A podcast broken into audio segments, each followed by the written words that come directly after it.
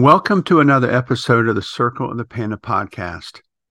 Have you ever seen those videos where they take an animal that has been captive, uh, you, you, know, in a in a zoo or or somebody's house or on a chain, whatever it looks like, or in some kind of cage?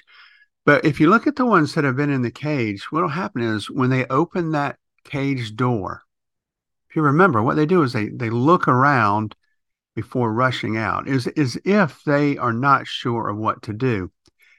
Well, that is what I felt like when I first left the corporate world and went into full time entrepreneurship. I told my wife at the time, I said, it kind of feels like a horse that has been in a, you know, in a barn for years and the door has just been opened. And then they see this, you know, they see this field, right? This field with, with, and you can only imagine it, right? The field with the yellow flowers and the mountains in the background. And you see these, these, these movies where it has Montana or Wyoming or something. So just picture that one. And you just see, you know, the barn door opens up and the horse looks around and said, man, that is one of the most uh, beautiful uh, views I've ever seen. It's just overwhelming to the senses, but it's like that caged animal where they stand there, they look around, the door's been open, and they see this wide open field that's uh, beyond imagination but it's that it's almost overwhelming to the senses. So they you, you, open that barn door and you go okay now here is a wide open situation. What do i do? Now my wife said uh, she says yeah i hear you on opening of the barn door but it is more like you kicked the barn door open. And that's what happened with me. And she was exactly right. I had decided that it was time for me to get out it was time for me to take a change. And with authority, I said, I'm something that I do not want to be. And I want to make a change to be something different. So I just kind of, as she would say, I kicked the, the barn door open. But here's what I did not anticipate. When you make the dash out of the stall, I'm just going to use that analogy. When you make that dash out of the stall, out of the barn into an open field, you take off running. You check out the flowers, you check out the mountains, you check out the bright blue sky, whatever it is that's appealing to you. And in a mad dash, it's filled with joy. So that's your first reaction. I am free. I am running at this. And there's just this high sense of joy. But eventually, you run out of gas, exhausted, and you realize that you're not sure what to do, where to go, and there is a loss of direction. And that can create a bit of a crash. And it's certainly what I went through. The problem with that is you had been defined by the walls that you had been in for years and by the lead that you had taken from somebody else. The wall set the possibilities, and someone else was telling you what to do.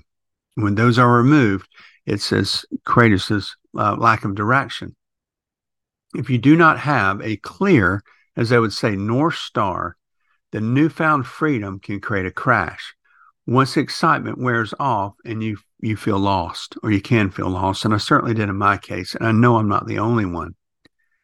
My dad also called it this. He said this is called a free fall into freedom which is a reference to skydiving which i also did that as well. And, and it's a very very good example. I'm going to play on that one for a minute too. Now i'd always thought about going skydiving but I'd never signed up for it until my 80th, until my neighbor across the street, Mary Jane, who turned 80, said for my 80th birthday, she wanted to go skydiving. So without thinking much about it, I said, sign me up again, rushing at it without thinking because it sounds like fun without thinking about the consequences. I said, sign me up. My wife overheard that and immediately went in and bought a Groupon for skydiving. There's all kinds of questions we could ask about uh, that um, buying a Groupon for skydiving, but it was I was committed. She had bought the Groupon, and Mary Jane had said, "I'm in."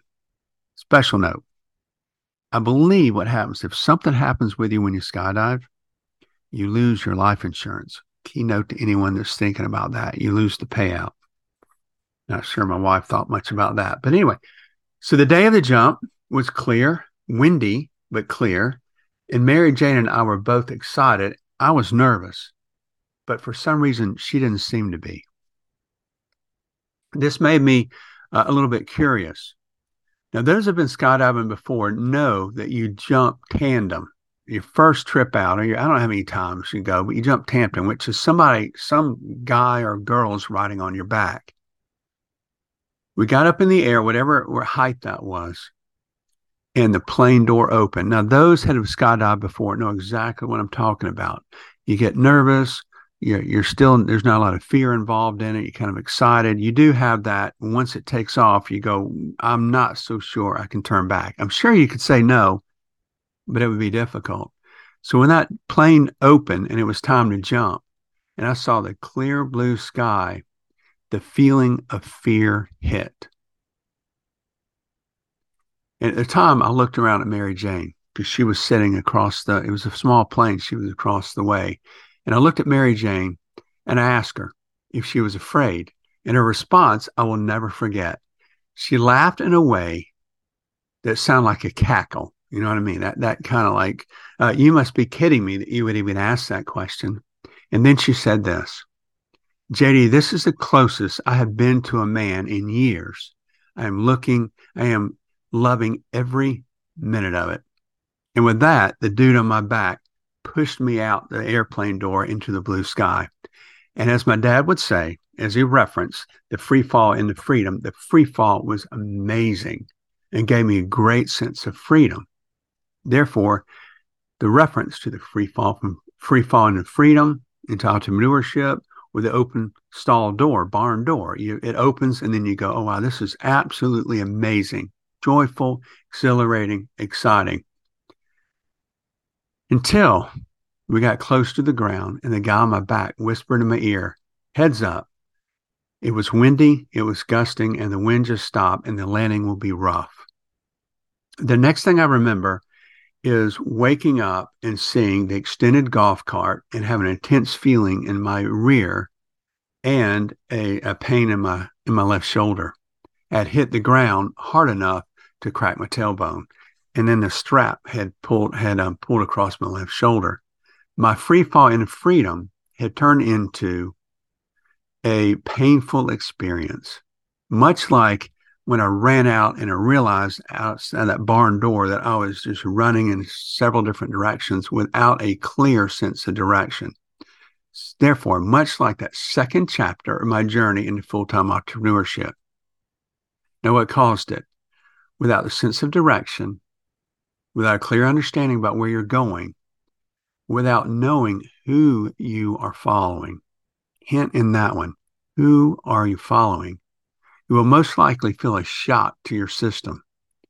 Now, the rest of that story is immediately when I woke up, started feeling better, before I left the skydiving place, I went back in and purchased another ticket to skydive. Never cashed it in, but that might say something about my risk tolerance and the ability or my stupidity to give it another go. But with this, I want to uh, um, in this podcast, and just remember as we go into those situations that without a clear definition about where you're going, without some sort of plan and who you're following, that could be a very painful experience when you wake up and go, hang on a second, the newness of this change has ended, and now we're on to the next chapter. So if you need to reach out to me directly, you can find me at jd at circleofthepanda.com. With this, I'll end this podcast episode. I wish you all the best and peace to you.